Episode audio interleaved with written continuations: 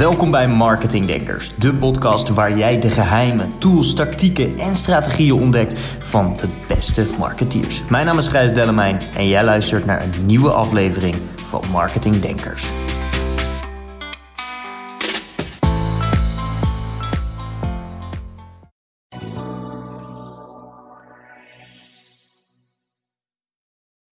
Dames en heren, vandaag een gast die eigenlijk niet zo graag interviews geeft, maar ik ben ontzettend blij dat ik het toch zover heb kunnen krijgen om zijn ervaringen te delen bij marketingdenkers. Want het is iemand die echt weet waar hij het over heeft. Eh, de man die uh, Crocs naar de Benelux haalde, vervolgens het daverend succes van uh, wist te. Aan de wieg stond van merken als Superga, Wild, Blissfuel. Um, en momenteel investeert en participeert hij niet alleen in meerdere bedrijven.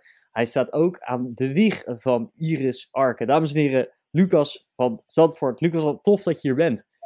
Dankjewel, Gijs. Eh, ja, wat, wat, wat, wat mooi, want jij bent eh, enorm veel ervaring heb je in de retail. Hoe ben je er zo ooit terecht in gekomen? Nou, ik ben, wat je, hoe je in mijn introductie het ook hebt uh, aangegeven, uh, heb ik uh, merken geïntroduceerd in de Benelux-markt, in de Europese markt. En traditioneel gezien bouwden wij merken op in de retail. Dus je, mm je bood je producten aan aan winkeliers. Winkeliers kochten het in. En um, daarmee kreeg je ervaring met retail, dus met doorverkopen en hoe gaan ze om met hun klanten. En daarnaast ben ik zelf ook eigen brandstores begonnen, zoals het heet. Um, fysieke winkels waar je één merk verkoopt. En daar had ik op een gegeven moment 15 uh, van. Uh, dus daar komt de retail uh, ervaring vandaan.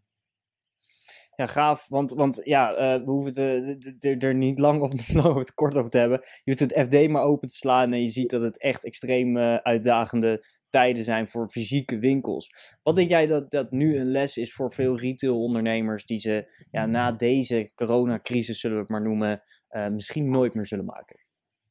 Um, ja, ik, ik denk dat retailers inderdaad het heel moeilijk hebben. En de vraag is eigenlijk waarom hebben ze het moeilijk? Um, ik denk dat um, door internet, hè, online uh, shopping, het consumentengedrag, dat um, staf, hè, products, gewoon producten, random mm -hmm. products, gaan allemaal via het internet.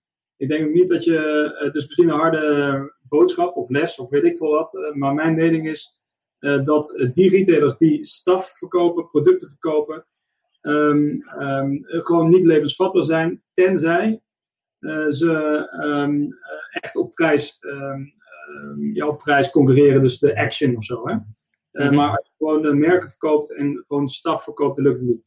Ik denk ook dat het een misvatting is dat we beleving moeten toevoegen aan producten.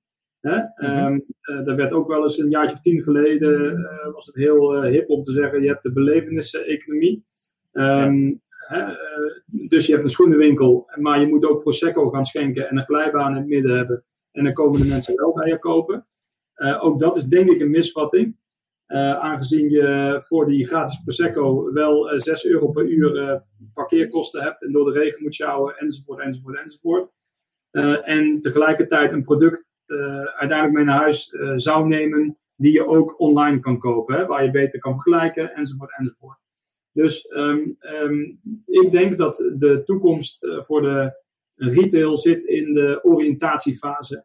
De oriëntatiefase ligt nu online. Uh, vroeger gingen wij nog uh, naar de stad. Kan je dat nog herinneren, uh, Gijs? Dat is jouw, een beetje jouw... het, is, het is lang, lang geleden hoor. Ja? Maar ik moet ook ja. zeggen, ik heb ik, ik, een tijd geleden gestudeerd in Maastricht en ik was op zoek naar een riem. en op een of andere manier blijf ik daar moeite mee hebben. Toen had ik hele leuke suède schoenen en niet een bijpassende riem gekocht. Lekker eigenwijs. Dus ik moest later zo'n riem hebben. Nou, ik loop zes winkels in. Ik ben niet één winkel, ben ik begoed. Nou, ik was er helemaal klaar mee. En ik heb vijf keer zoveel betaald op internet. En met heel veel liefde. Want dat geeft voor mij wel een stuk frustratie aan.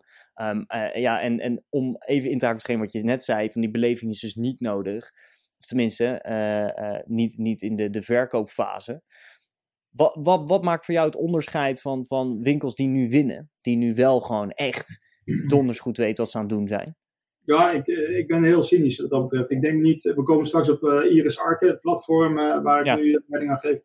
Uh, dat is niet voor niets, ben ik daar vol in gegaan. Ik denk dat retail, als in productverkopende retail, het gewoon heel lastig gaat hebben. En ik zie eigenlijk ook niet een lot, wat jou, jouw vraag was, wat moeten ze goed doen en wat zijn de winnaars? Nou, er zijn ja. twee soorten winnaars, die zitten eigenlijk allebei op prijs. Dus nogmaals, de Action en de H&M-achtige. De H&M zijn de verticale. Ja. Uh, dus die zowel de productie in handen hebben als de verkoop in handen hebben. Mm maar ja, dat is niet, dat is niet dat is max 10% van, je, van de hele retail. Dus de multi-brand stores, winkels die meerdere merken verkopen, die hebben het gewoon heel lastig, gaan het heel lastig krijgen. En ik denk dus dat je het niet redt met een Prosecco en met een goede cappuccino. En jij zei zelfs, die mij begroeten. Heel eerlijk, en daar ben ik, dat ben ik, zoals je weet. Um, ook, ook online shops begroeten je niet. Weet je, het is echt niet Gijs dat jij binnenkomt op bol.com en dat ze zeggen: Hey Gijs, leuk dat je bent. En als iemand dat zegt, is het een chatbot. Dus ook dat mis je niet echt. Het gaat om uh, uniqueness, het gaat om limited edition, sense of urgency. Um, en uh, uiteindelijk om de oriëntatiefase. Dus door wie word je beïnvloed? En die beïnvloeding die vond plaats in de binnenstad. Hè, ik probeerde het net mm -hmm. ook te zeggen. Toen gingen we nog shoppen, winkelen. Nou, dat is tegenwoordig surfen geworden enzovoort. Maar tenminste tegenwoordig, dat is tien jaar geleden was dat surfen. Kijk, en je wordt nu beïnvloed bij influencers. De naam zegt het eigenlijk al. Je wordt beïnvloed door die influencers. Je volgt influencers op social media. En die influencers waren niet meer en niet minder wat vroeger de populairste jongetjes en meisjes op het schoolplein waren. Weet je? Dus uh, Marlboro was eigenlijk de eerste die dat 60, jaar, uh, 60, 70 jaar geleden onderkend had. Als we nou het populairste jongetje uh, Marlboro laten roken, dan gaat, gaat, gaat, iedereen Marlboro roken. Nou, dat is eigenlijk de kracht van influencers. En dat is nog steeds uh, actueel, alleen vindt dat nu plaats op social media. Ja, en als we dan een, stapje terug doen, hè? ik bedoel, je, je bent een echte, een, misschien mogen we het wel een beetje zeggen, zo'n oude rot in het retailvak. Uh, je hebt enorm veel meegemaakt. En als we specifiek kijken naar het marketingvlak daarin, wat is nou de grootste verschuiving die, jij, die je daarin ziet? Is dat dit inderdaad, van, van de, de, de invloed, beïnvloeding van mensen, gebeurt ook steeds meer online? Ja, dat, nou ja, goed, dat is, dat, dat is denk ik de kern. Kijk, uiteindelijk is natuurlijk het, de shop-ervaring, de shopping mhm. experience uh, online helemaal niet zoveel beter als uh, in de traditionele retail. Hè? Um, uh, er zijn zelfs mensen die het zo heel vervelend vonden dat ze aangesproken werden hè? op zaterdag. Mevrouw, kan ik u helpen? Ja. En dan lopen ze de winkel uit. Dus wat heel goed is online is de availability. -hmm. Daar leven, kijk, de winnaars zijn eigenlijk, als je het over de retail winnaars hebt, zijn, is het eigenlijk Amazon. Amazon ja. bol.com-achtige, waarbij Amazon ook nog eens bol hard aan het aanval is. Gewoon Amazon, gewoon alle, alle producten zijn aanwezig. Alles. Ja. Ik kan vanuit mijn luie stoel, dat is beleving, hè, ik kan vanuit mijn luie stoel prijzen vergelijken, um, uh, kleuren vergelijken enzovoort. Alleen, hoe kom ik ook bij Amazon bij een bepaalde schoen of een bepaald kledingstuk uit? Ik ben al in die oriëntatiefase ligt bij de influencers. Ja, dus, ja um, interessant. En, en, en ik denk, als we het over Amazon zelf hebben, iets wat mij blijft fascineren hoe gemakkelijk het is. Ik heb, ik heb dat een beetje een, een tik met boeken kopen. Ik kan niet één boek kopen, maar dan koop ik er meteen zes en die staan op mijn Kindle en dan krijg ik een afschrift dat ik ineens 60 euro heb uitgegeven. zij hebben natuurlijk dat patent op die, op die one-click purchase ooit is uh, vastgelegd. Dus zij zijn ook de enige wereldwijd die dat mogen doen. Ik denk, ja, dat is echt een briljante zet geweest. Een van de vele die ze gedaan hebben. Uh, met, met dat je dus één druk op de knop en je hebt inderdaad gekocht. En dus bij anderen zit er altijd nog wel een stukje frictie in. Hey, als we kijken naar, naar influencers, kan je wat meer vertellen over Iris Arken? Want we hebben ja. natuurlijk elkaar aan de telefoon gehad, we hebben het erover gehad. En je hebt me toch wel een beetje omvergeblazen met al tof dat jullie aan het doen zijn. Wil je, wil je wat meer vertellen daarover? Ja, Iris Arken is een, uh, uh, een platform dat heel schaalbaar, automatisch en gratis webshops genereert rondom influencers, dus voor een influencer. Die heeft met twee drukken op de knop zijn eigen webshop, of haar eigen webshop. En deze webshops zijn direct gelinkt aan al, al hun social media kanalen waar ze volgers hebben. Dus Instagram, uh, YouTube, TikTok. Met andere woorden, de vergelijking met de traditionele retail, de Kalverstraat, is de huur hoger, omdat daar mhm. heel veel passanten zijn. Nou, ja. hoeveel passanten zijn er op de Kalverstraat, denk je, per week? Weet je dat? 50.000? Ja, 70.000. Goede groep. Oh, kijk. Goed opgelet. Nee, maar uh, 70.000 per week. Ja? Traffic, hè? die komen niet je winkel binnen, maar die lopen in ieder geval door de Kalverstraat. Nou, um, een influencer, neem Chantal Jansen, heeft 1,2 miljoen volgers. Uh, Ellen Hoog, ex-hockeyster, 250.000 volgers.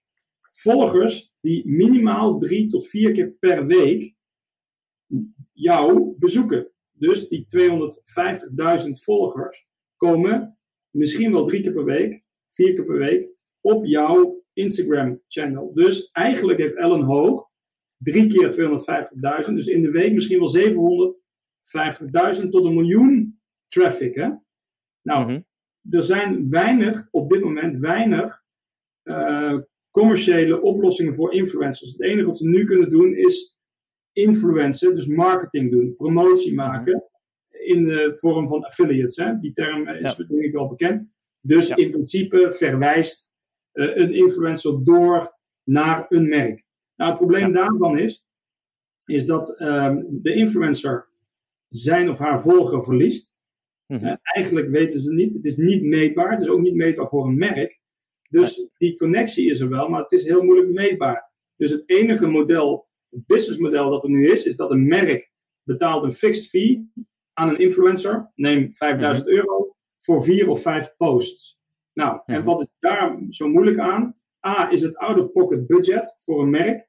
Dus een merk ja, moet maar betalen en dan maar zien wat het oplevert. En mhm. B, is het gewoon een advertorial, niet meer, niet minder. De reclamecodecommissie zit er nu al achteraan dat uh, een influencer bij een dergelijke post ook gewoon boven aan advertorial moet je dat zetten. Nou, wat Iris Art oplost, ze genereren immers een webshop. De volger koopt bij de influencer. Dus, ze krijgen een... dus, dus voor, voor mijn beeldvorming, hè? ik ben influencer en uh, vraag me niet waarom. Ik mag hopen om inhoudelijke kennis en niet om mijn looks. Maar ik heb op een of andere manier honderdduizenden volgers. En die, uh, die mensen die stuur ik naar mijn eigen webwinkel. En vervolgens kopen mensen een product van brands waar ik een samenwerking mee heb. Klopt dat? Ja, uh, dat klopt. Hè, maar niet waar jij een samenwerking mee hebt, maar die jij ook echt in jouw winkel wil verkopen. Met andere woorden, jij hebt volgers en jij mhm. moet je de vraag stellen: waarom volgen deze volgers mij? En dat is omdat ze jou, om for whatever reason, willen volgen. Nou, waarschijnlijk om je kennis. Nou, dan zou jij jouw boeken bijvoorbeeld kunnen aanbieden. Om een dood eenvoudig, of boeken die je zelf gekocht hebt. Nou ja, ben je een fashion influencer, dan om de kleding die jij zelf ook echt daadwerkelijk draagt. Uh, dat is wat die volgers willen, willen zien bij jou. Daar laten ze zich beïnvloeden. En dan kunnen volgers twee dingen doen. Die kunnen rechtstreeks bij jou kopen. Nou, dat is goed, dat is beneficial voor jou hè, als, als influencer. Of een, een um, volger wordt beïnvloed en gaat later naar, uh, naar, naar de webshop van de, van de brand. Which is fine voor de brand. Want dat is wat de hele influencer is all about. Maar de, ja. En daarmee kunnen wij, zijn wij in staat om heel meetbaar te maken, zowel voor de influencer als voor het merk, wat die samenwerking ook daadwerkelijk oplevert. Ja, want als we nou inderdaad kijken naar een stukje bereik. Hè, je zegt uh, bijvoorbeeld een, een, een, Chantal Jansen. Hoeveel volgers had hij, zei nou? 1,2 miljoen. Nee, zit 1,2 miljoen mensen. Maar als we nou kijken naar een stukje organisch bereik. Hè, uh, ja, het is ook geen uh, hogere wiskunde en helemaal geen geheim. Dat het, het, organisch bereik van, van dergelijke platformen aanzienlijk lager ligt dan dat wanneer je gaat bijvoorbeeld adverteren. Um, hoe, ja, hoe kijk je daar tegenaan? Want ik bedoel, 1,2 miljoen volgers. Ja, dat zijn niet de 1,2 miljoen mensen die echt elke week haar profiel bekijken. Of is dat, heb ik dat mis?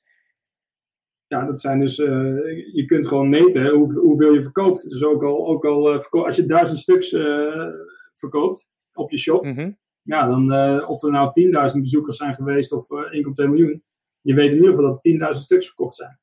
Um, ja. organisch, bedoel, hetzelfde geldt natuurlijk voor Google Analytics, voor je eigen webshop, je eigen .com dan kom je altijd uit dat de last click wordt gemeten. Dus het is vrijwel altijd Google. Dus Google scoort altijd het hoogste in de rankings, uh, organic search, ja, uh, in de Google Analytics. Ja, uh, dat is nogal wie, dus zou ik haast willen zeggen.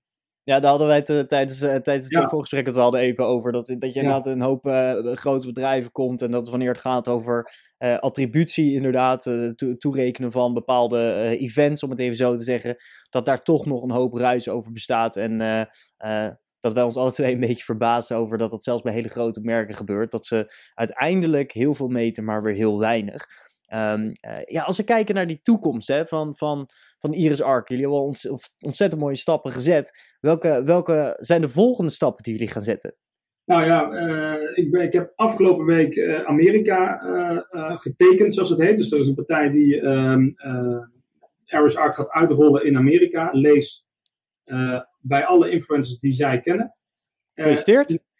Dank je. En ik ben deze week in gesprek met Japan, die vanuit Japan natuurlijk um, ook, ja, Japan en influencers ook geweldig, want die mensen in Japan, die willen ook echt lijken op een influencer, ook fysiek lijken. Hè? Die, willen, die oh, gaan oh, ja? het verven. Dus die impact van influencers is mogelijkerwijs nog wel groter dan in Europa.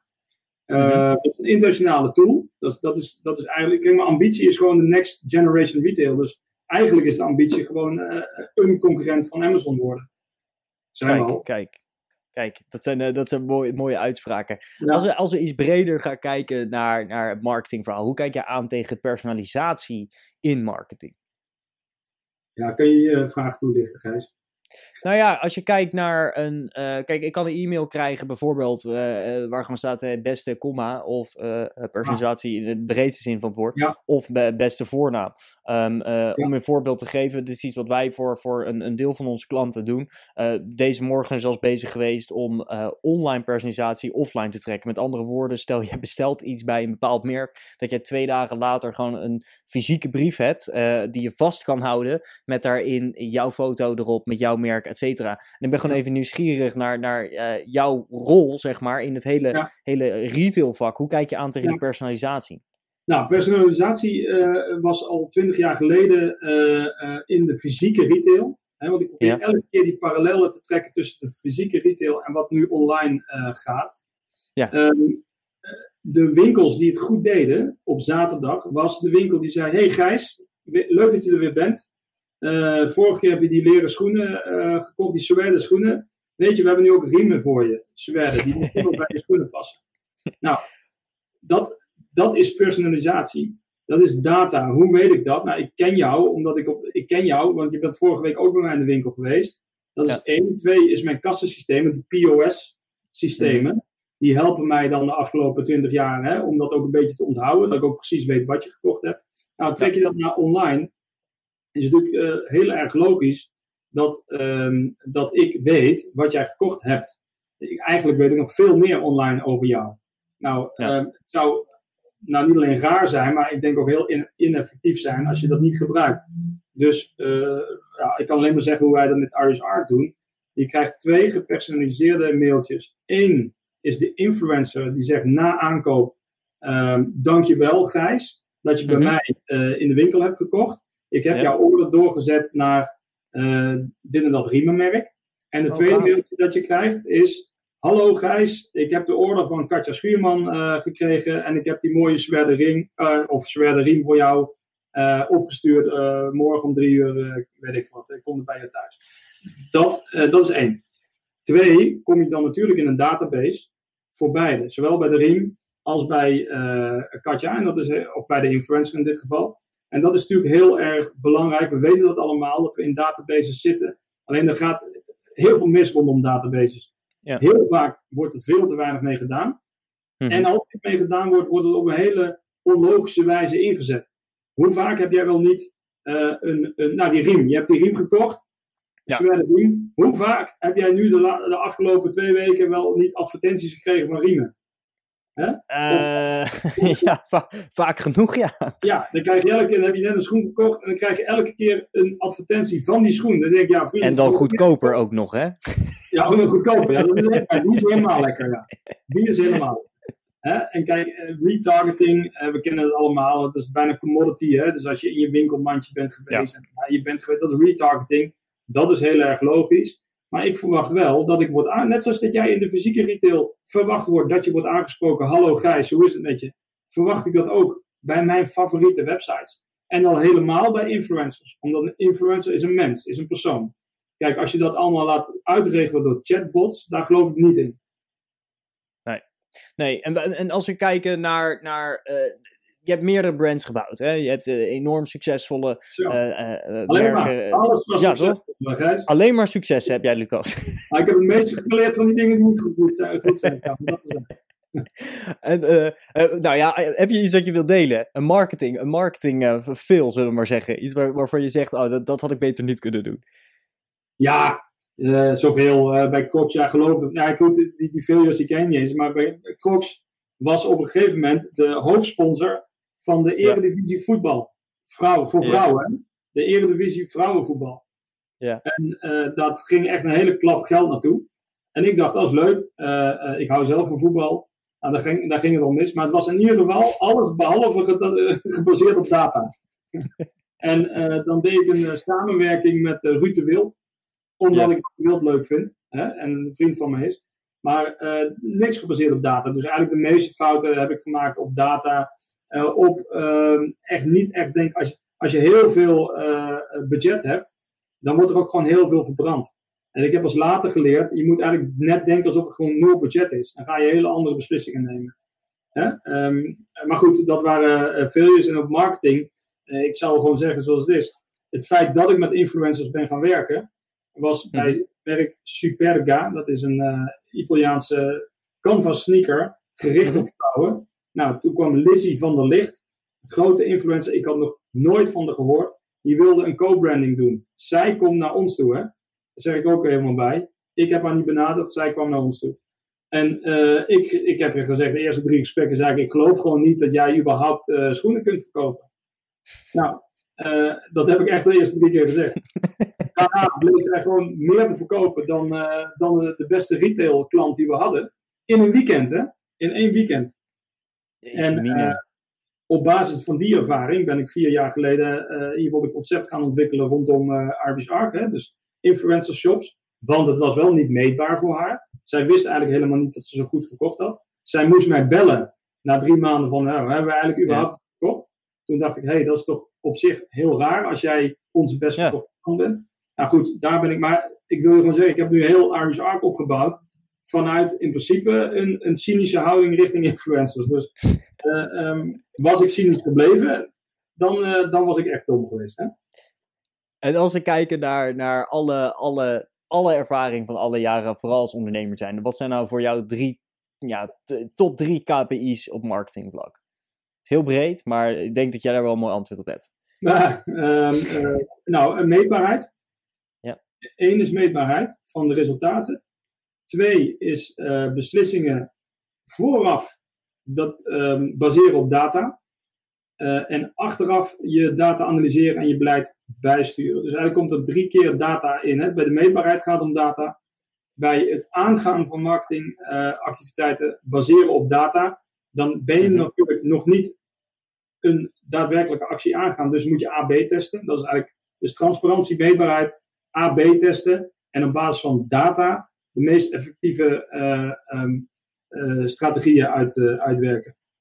Eén, dus punt 1 bij marketing, transparant en meetbaar. Het is ongelooflijk vaak dat je marketingbudgetten. Nou, ik, ik wil het anders zeggen. Ik daag elke marketeer uit om eens na te gaan welk deel van zijn budget die je spendeert echt, echt meetbaar is. En meetbaar bedoel ik direct gekoppeld aan sales. Dus return on ad spend. En dan weet ik wel dat heel veel marketeers zeggen: ja, maar brand awareness uh, enzovoort, enzovoort is ook belangrijk. Nou, de bloody end is natuurlijk dat je gewoon verkoopt. En, um, uh, en natuurlijk heb je daar awareness voor nodig, maar ik vind het ook wel leuk dat, dat mensen ook daadwerkelijk mijn product kopen. Dat is één, dus meetbaarheid. Twee is vooraf AB testen. Hoe vaak wordt er gewoon niet gezegd, oh we gaan met deze influencer of deze populaire man of vrouw gaan we een samenwerking aan, want ik denk dat hij heel goed bij het merk past. Nou, ja, ja, ja. weet je dat? Ga AB testen.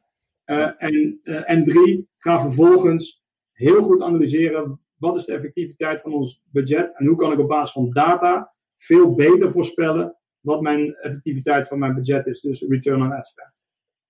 En, en hoe kijk je aan tegen, tegen uh, ja, de, de, de, de groep micro-influencers? Dus mensen die, die tussen de 5 en 10.000 volgers zeg maar, hebben. Het is iets wat ik, wat ik jaren geleden eerlijk gezegd zelf al riep. Zeg, ja, ik ben dus een heilig fan ja, of de heilig van niet fan, maar ben ervan overtuigd op het moment je kan beter met 100 uh, van dat soort type mensen werken. Omdat ik in mijn perspectief, mijn beleving, denk ik dat die juist onderbetaald zijn op dit moment. En zichzelf ook onderschatten in, in, in waarde. En als je kijkt naar, naar extreme mensen als, wie is dat ook weer, Kylie Jenner en, en, en, en dat soort enorme dingen die compleet overpriced zijn als je ziet wat die, wat die krijgen voor, ja, voor, voor, voor een eventuele samenwerking. Wat, wat is jouw perspectief op micro-influencers? Dat is een vrij sturende vraag, Gijs.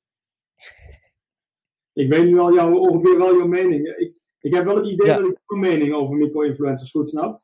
Ja, klopt. Je hebt ook niet met mijn college gehad, hè? ja, je hebt inderdaad uh, exact dezelfde uh, visie als ik. Um, ik begon naar, mij onderbouwen ook. Die, ja. uh, die populaire jongen op het schoolplein, hè? Mm -hmm. Hoeveel volgers had die?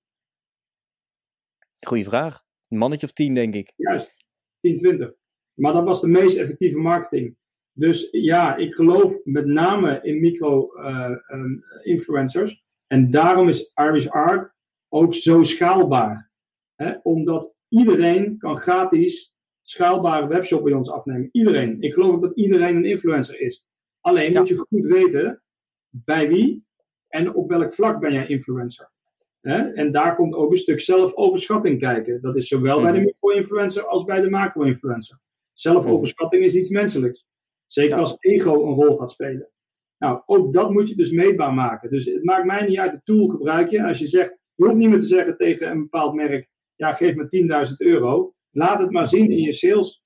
Hè? Laat maar zien dat jij jouw volgers zo engaged hebt dat ze bij jou kopen. Maar het is met name bedoeld voor, voor micro-influencers, heel schaalbaar. En ja, ik werk vanuit merken liefst met 100 micro-influencers die allemaal 10.000 volgers hebben, dan ja. één uh, hè, die, die uh, 100 keer 10, die, die 1 miljoen ja, influencers, ja. Volgers heeft. Dus um, dat, dat, dat deel ik. Aan de andere kant, als jij influencers ziet als promotie gekoppeld aan sales, hè, wat wij mm -hmm. natuurlijk onder, ondersteunen, dan heb je bij een macro-influencer natuurlijk wel veel meer promotie. Hè? En omdat de macro-influencer veel meer een brand is. Dus co-branding deals, zoals het heet. Hè? Dat mm-hmm. twee merken elkaar versterken. Dat kan je beter doen met macro-influencers. Alleen moet een merk dan wel verdomd goed AB getest hebben. Welke macro-influencer eigenlijk bij hun merk past. Want Kylie Jenner past niet bij alle merken. Sterker nog, er zijn, de meeste merken passen helemaal niet bij. Nee. nee. Dus als ik vaatwassers verkoop, dan, uh, dan moet ik haar niet hebben. Heb je wat verkoopt? Vaatwassers. nou ja, uh, nee, dat lijkt me geen huisvrouw. Nee, nee, nee, inderdaad. als, ik, als, ik, als, je, als jij morgen helemaal opnieuw zou beginnen. Want je hebt, je hebt, we hebben het al een paar keer genoemd, je hebt meerdere merken gewoon echt uit de, uit de grond gestampt, zullen we maar even, even heel plat zeggen als je morgen opnieuw begint, wat zou je doen? Gewoon weer helemaal. Ja, Gijs, ik, ik begin ook elke keer opnieuw. Dus ja, precies. Wat daar? Hoe doe je het? Hoe flik je het elke keer? Ja, ik ben zes maanden weer geleden begonnen met, uh, met Irish Ark. Hebben we wel anderhalf jaar gebouwd. Ja. Um, dus, dus dit, hè, dus ik ben hier ook uh, veel meer van mijn tijd nu mee kwijt dan dat ik, uh, dan dat ik nou ja, niet gehoopt had. Maar, um, dus ja, influencers, dus marketingbudgetten, based on data inzetten, uh, marketing koppelen aan direct sales, uh, de sales laten plaatsvinden bij de influencer, degene die jou ook beïnvloedt, het meetbaar maken. Dus ja, een, een bedrijf die gericht is op, uh, op influencer sales, ja, dat is Irish Arc. Daar, daarin, dat, dat is wat ik nu doe. En dat ben ja. ik ook vrij onlangs ge, gestart, ja. Dus wat ik, daarbij is mijn antwoord ook, wat ik dus niet gestart ben, dat is, dat is, ben, is natuurlijk ook een antwoord. Wat ben ik nou eigenlijk niet gestart, wat ik voorheen wel startte. En dat waren mhm. merken. Kijk, ik geloof nu ook nu een merk te starten. Uh, in, want ik ben een oude rot, zoals je zei. Ja, dat betekent met een, met een oude businessmodel. Namelijk, ik, had, ik heb veel contacten in de fysieke retail. Dat doe mm -hmm. ik dus ook expliciet niet. Ik ben dus niet nu een merk weer bij winkels aan het verkopen. Omdat die financierbaarheid heel slecht is. De, de, de consument is veranderd. Uh, dus je zou nu een merk volledig moeten starten vanuit online. Ja. En dan moet je dus ook heel veel traffic gaan creëren. Dus uh, in plaats van dat te doen, ben ik me eerst aan het richten op de tool en op de influencers om, om dan eigenlijk andere merken in staat te stellen om beter van de grond te komen. Ja, mooie, mooie woorden. Wat is volgens jou een must-read boek voor elke, elke marketeer? Elke marketeer? mm ja, jongen, daar, daar, ik, ik, ik, lees, nou, ik lees heel veel boeken, maar niet, niet per se over marketing. Um, ja, The Game, denk ik. The Game is, uh, ken je die? Nee, ken ik nog niet. Ja, daar, daar, uh, dat gaat eigenlijk in op, de, uh, op het enorme slagveld wat online inmiddels geworden is. Hè? Mm -hmm. met, met de platformeconomie. Uh, als jij je als merk gaat begeven op online en je bent er relatief naïef en je denkt, oh, ik heb een .com. Hè, dus even kijken, ik begin met Superga en ik heb superga.com. Dan heb je werkelijk geen idee in welke oorlog slagveld je eigenlijk betreedt. En dat, dat er gewoon bedrijven zijn die op jouw naam bieden, dus niet op zomersneakers, dat is vrij logisch. Nee, gewoon op Superga bieden, op Google enzovoort, um, uh, om traffic die ik heb, die eigenlijk toebehoort tot Superga, om die weer te rerouten naar een site waar ze helemaal nooit Superga gehad hebben of de intentie hebben om Superga te verkopen. Um, uh, kortom, uh, het is een enorm slagveld, heel erg intransparant. En dat is eigenlijk een game. En uh, ja, dat wordt mooi beschreven in de game. Um, een boek dat ik überhaupt aanraad is De Zeilenroutes. dat, gaat in, dat geeft eigenlijk de geschiedenis van de economie weer over de afgelopen 2000 jaar. En de geschiedenis okay. in historisch perspectief wordt wel eens vergeten. Want heel veel um, uh, dynamiek die er nu plaatsvindt, is eigenlijk een, een vertaling van de dynamieken die er al lang waren. L'histoire se répète. Zelfs online, die een enorme impact heeft gehad. Ook op online vinden gewoon trends plaats, uh, bewegingen plaats die niet nieuw zijn. Want de mens is niet zo heel nieuw. Hè? De manier waarop wij denken, onze, hoe onze hersenen werken, hoe onze neurotransmitters werken, zijn eigenlijk van, zijn onwijs oud. Hè? En um, als je dus veel meer historisch perspectief, dan laat ik het anders rephrase. Ik mis een hele hoop historisch perspectief uh, bij marketeers. Dus een boek, het gaat niet om de laatste boek, het meest recente boek te lezen. Het gaat er bij mij om dat je begrijpt hoe de geschiedenis van marketing is en hoe mensen denken, hoe je hersenen denken. Daar, daar leer je denk ik meer van dan om de latest new hype uh, gelezen te hebben. Ah, mooi, mooi, mooi, mooi. En, en, en als ik nou influencer ben en uh, ik heb uh, zitten kijken of ik luister dit. En ik heb toch wel wat volgers. Ik weet toch stiekem dat ik daar wel iets mee doe. Misschien heb ik al een keer samenwerking gedaan. Um, wat is dan het eerste dat ik volgens jou moet doen? met Iris Arc gaan werken. En als tweede? uh, uh, goed gaan analyseren. Jouw volgers goed gaan analyseren. Connect met je volgers. Engage je volgers. Leer ze kennen. Leer ze ook kennen als persoon. Mm-hmm. Laat je social media kanalen niet door een derde partij managen. Laat mm-hmm. je communicatie niet via een of ander chatbot gaan. Engage. En, en laat ik zo zeggen, liever snijden in je volgers. Dat je je echte volgers overhoudt dan alleen maar goede, goede, goede. Mooi, mooi. En, en, en wat is jouw perspectief op groot zijn op één platform in, in plaats van groot zijn op meerdere platformen? dat, je, dat je toch een bepaalde afhankelijkheid als influencer hebt van uh, uh, uh, de algoritmes van onze grote vrienden, bijvoorbeeld een Facebook en een Instagram. Dat, dat maakt niemand er geheim van. Um, ja. ja, die staan immers onbekend uh, om even een, een, kraan open of dicht te draaien. Met enorme, enorme, enorme impact kan hebben. Dus stel ik heb 30.000 volgers en ik bereik er, uh, uh, weet ik het, 10.000 normaal gesproken. En ineens na een update zijn het er nog maar 7.000. Ja, dat kan mij gewoon concreet veel geld kosten. Maar heb je, heb je een, een, een tip daarvoor om inderdaad Goeie, mensen. Goeie vraag weer, Gijs. nee, eens. nee, dat, dat, dus ja, minder afhankelijk zijn, zijn hè, van één platform. Ja, Kijk, ze ja. hebben het in de, in de fysieke retail een multichannel, omnichannel. Uh, ja. Natuurlijk. En uh, ik denk ook dat het. Het is ook heel goed, hè? Dus als jij uh, nu veel volgers hebt op Instagram, begin met TikTok. Hè? Want je, je kan ook weer je TikTok-kanaal aanjagen, omdat ja. je veel Instagram-volgers hebt.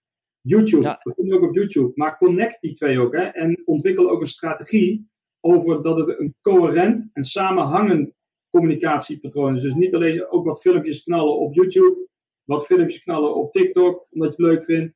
En wat fotootjes op Instagram. Maar maakt er ook een, ontwikkelt daar ook een strategie uh, op. Dus zou jij, zou jij influencer gewoon eigenlijk zeggen van... joh, ga zelf eens gewoon in de schoenen van marketeer staan. Je bent je eigen... Kijk, laat, ik ben het helemaal met je eens wat je eerder noemde. Je bent je eigen merk. En uh, dus eigenlijk zeg jij, maak een, een foto op uh, bewijzen van op Instagram... en stuur ze naar een andere plek toe... om het zo een beetje toch te verspreiden. Mag ik dat zo zeggen? Ja, dat is ook wat wij faciliteren hoor, met Irish Art. dus dat zit er al in verwerkt. Maar um, Um, ja, kijk, ja, dit is wel interessant. Jij, jij maakte net een interessante tussenzin. Uh, jij zei, zou een influencer niet als een marketeer moeten denken? Ja. Uh, een, een, influencer is een medium, is een kanaal, heeft bereik. Het, ja. het, het is, door uh, niet zou moeten denken, het, het, is een marketing. Het is eigenlijk betere marketing dan een externe marketeer. Eigenlijk zou een marketeer meer als influencer moeten denken. Want een marketeer behoort een doelgroep te beïnvloeden om dat merk te kopen. Right? Dus, Helemaal eens. Uh, eh, dus, um, en ik denk, uh, nou even, even grosso modo hoor. Ik moet wel één onderscheid maken, heb ik niet in het begin verteld. Je hebt eigenlijk basically twee typen uh, influencers. Je hebt de mhm. influencers die echt influencers zijn, die verder niets kunnen, of even gemakshalve, dan influencer. En je hebt, ja nee, en ook niks willen, maar die hebben gewoon volgers. kijk, Kylie Jenner kan je moeilijk van enige acteertalent uh, of, of zangtalent. hè? Ik bedoel, ja. Maar je hebt ook gewoon um, uh, influencers, mensen die gevolgd worden omdat ze wel iets kunnen. Profsport, topsporters, presentatrices, acteurs, modellen. Hè? Dus eventjes, ik wil dat toch dat onderscheid maken. Ja. En um, dus de influencers die verder niks doen, om het zo ja, die, die denken al als marketeers. Alleen dus zou, die zou ik willen zeggen, joh, ga veel meer vanuit je data. Verdiep je nou echt in je volgers. Dus denk veel meer outside in dan inside out. Hè? Uh, en, uh, want dat is wat je vanzelf doet. Want je denkt, oké, ik ben zo, dus ik ga zo denken. Maar kijk ook, waarom volgen mensen mij nou precies? Mm uh, dat is één. En ehm, ja, ehm, influencers die eigenlijk van lieverlee influencers zijn geworden. Met andere woorden, topsporters of presentatrices. Die hebben dus ook volgers. En die zou ik al willen toejuichen om iets meer ook ja, uh, uh, meer te bieden aan hun volgers dan alleen uh, waar ze goed in zijn. Um, hè, ze zijn. Volgers zijn gewoon geïnteresseerd in hun als persoon, in hun lifestyle. En dat biedt ook veel meer mogelijkheden om marketing en sales en commerciële activiteiten te ontwikkelen. Ja, mooi. Ik denk, uh, mooi, mooi woord en mooie tip voor als je inderdaad influencer bent. Uh, uh, ja, nogmaals, ik denk dat iedereen dat is. Dus Lucas, ik wil je ontzettend danken voor jouw waardevolle tijd en het delen van al je passie en kennis. als mensen meer willen weten over Iris Arken, waar kunnen ze dan naartoe gaan? irisarken.com .com, kijk. Dan denk ik dat er een hoop mensen naartoe gaan. Ik hoop dat je servers blijven staan. en, voor nu wil ik je nogmaals heel erg bedanken. En uh, mocht je nog niet geabonneerd zijn op Marketing Denkers, ga dan. Sorry. Zei je nou, ik hoop dat je service blijft bestaan? Uh, ja, dat blijft bestaan. Als in uh, dat de mensen niet met miljoenen tegelijk na het horen van deze podcast naar de website gaan. oh, zo, nee, die, die, die, draaien op enorme servers. Dus dat, dat, laat ze maar met miljoenen, laat ze het hele publiek dat nu geluisterd heeft, zie allemaal tegelijk naar Iris Arke gaan. Hartstikke goed. We sturen ze allemaal door, Lucas. Komt helemaal goed. Nogmaals, veel dank. Mocht je niet geabonneerd zijn, abonneer je even op marketingdenkers.nl en uh, tot snel. Ja, dankjewel Gijs.